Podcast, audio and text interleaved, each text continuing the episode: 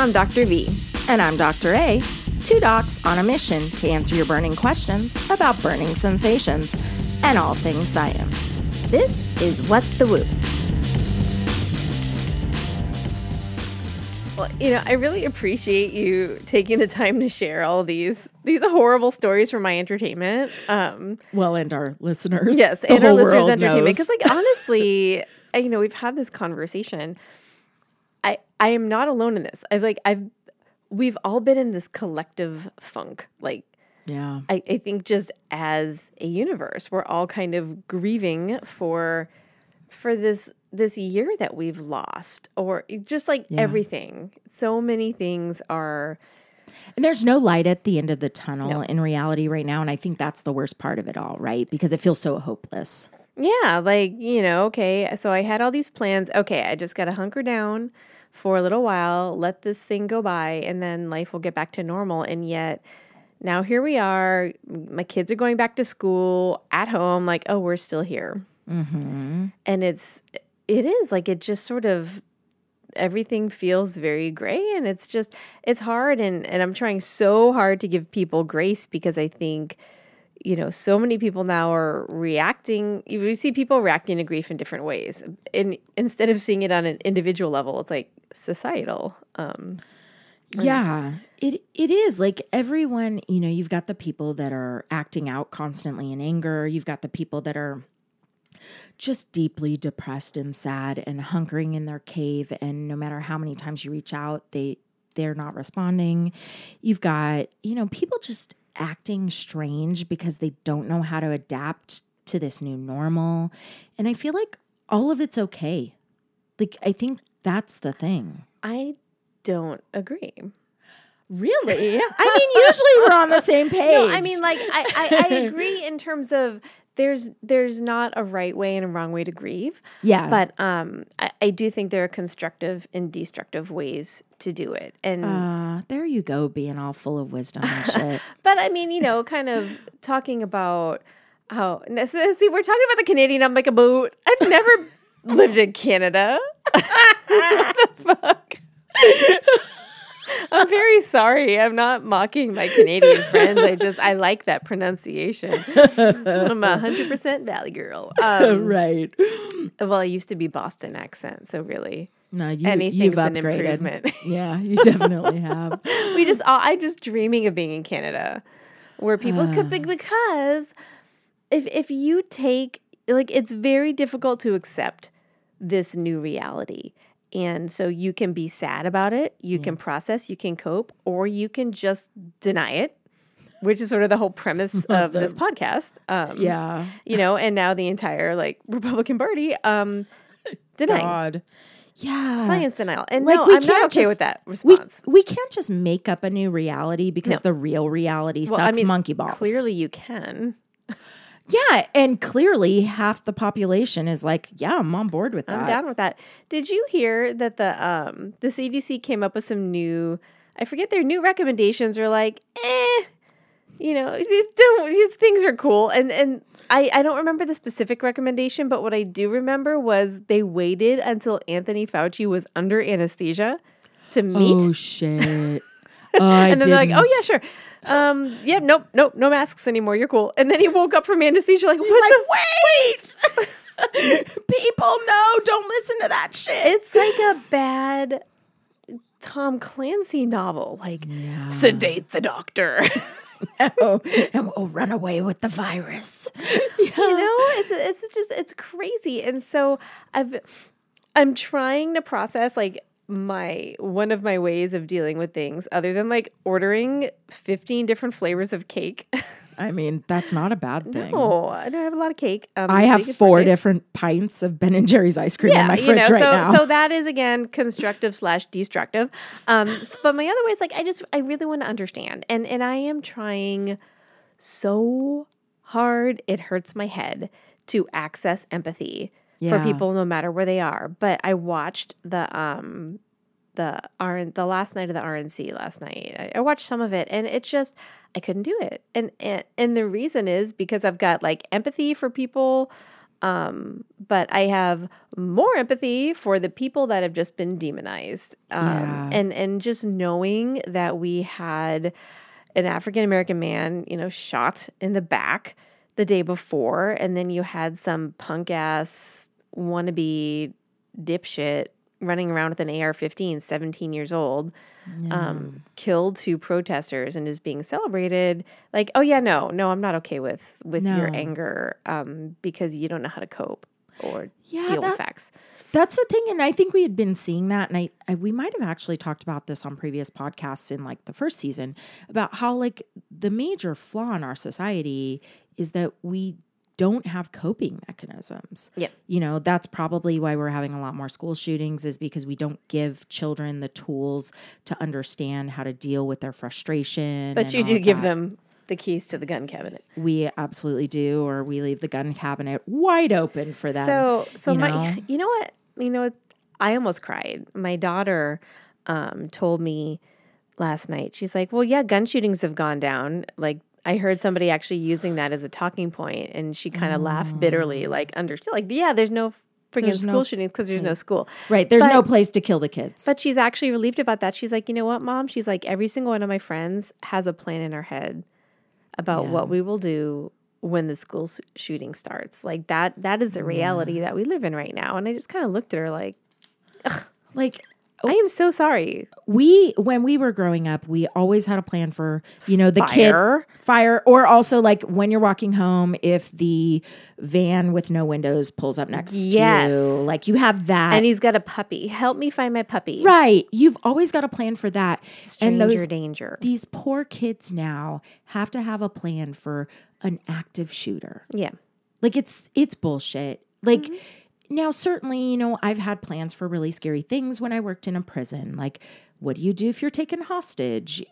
That's okay. I'm getting paid to be there. I'm an adult. You were you had a choice. I had a choice. And these kids are just trying to exist and go through normal kid life and and they're being met with really scary adult things that they shouldn't have to deal with. And I, I remember I remember this very clearly. I was traveling when Sandy Hook happened, um, and those those little babies were the same age as my son, and I was I was floored, and I just all I wanted to do was get home, and and hug my kids, and you know it it rips. I, I think it collectively ripped us right to a bajillion little shreds, and yet nothing Happened. nothing happened. And I, I don't know who put the, the quote out there like, if that doesn't motivate you as a society to make a change, then nothing will. And Yeah. so, I, you know, you feel so, so hopeless. And, and I look at my kids and this is their reality.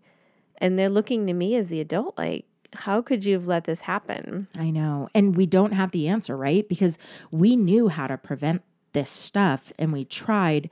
And unfortunately, people's uh, you know, crazy political beliefs made it so that they can't understand or unwilling to modify behavior so that our kids aren't dealing with this shit right now. Yeah, and and that's the part that I just like that's what I am grieving for among other things is the fact that we have politicized science. And that should never happen. And and the implications like across the board are just are just mind-blowing because when you look at things like um you know, secondhand smoke. The the reason those policies were finally enacted was because you actually had data saying, no, no, no, this this does. You know, the tobacco industry is like, no, no, no, fake news. But that wasn't a thing then, right? So we actually were able to legislate um, based on facts. And when you look at um, gun control regulations in other countries, like the the statistics bear those things out. Yeah. Um, but of course, people react to fear, and and so there's just you know you just make stuff up like that's not true.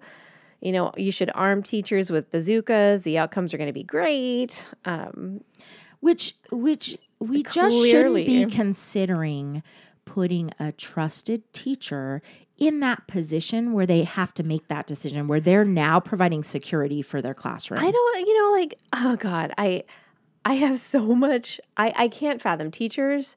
They get paid garbage to go in and be yelled at all the time and, and criticized for for doing the best job they can, and they have to worry about getting shot and protecting children from getting shot and getting COVID. Like Yeah, it's they don't get paid enough for that shit. You know, and and I look at it like, okay, we are all in this terrible place right now, right? And we're all just barely trying to keep our heads above water.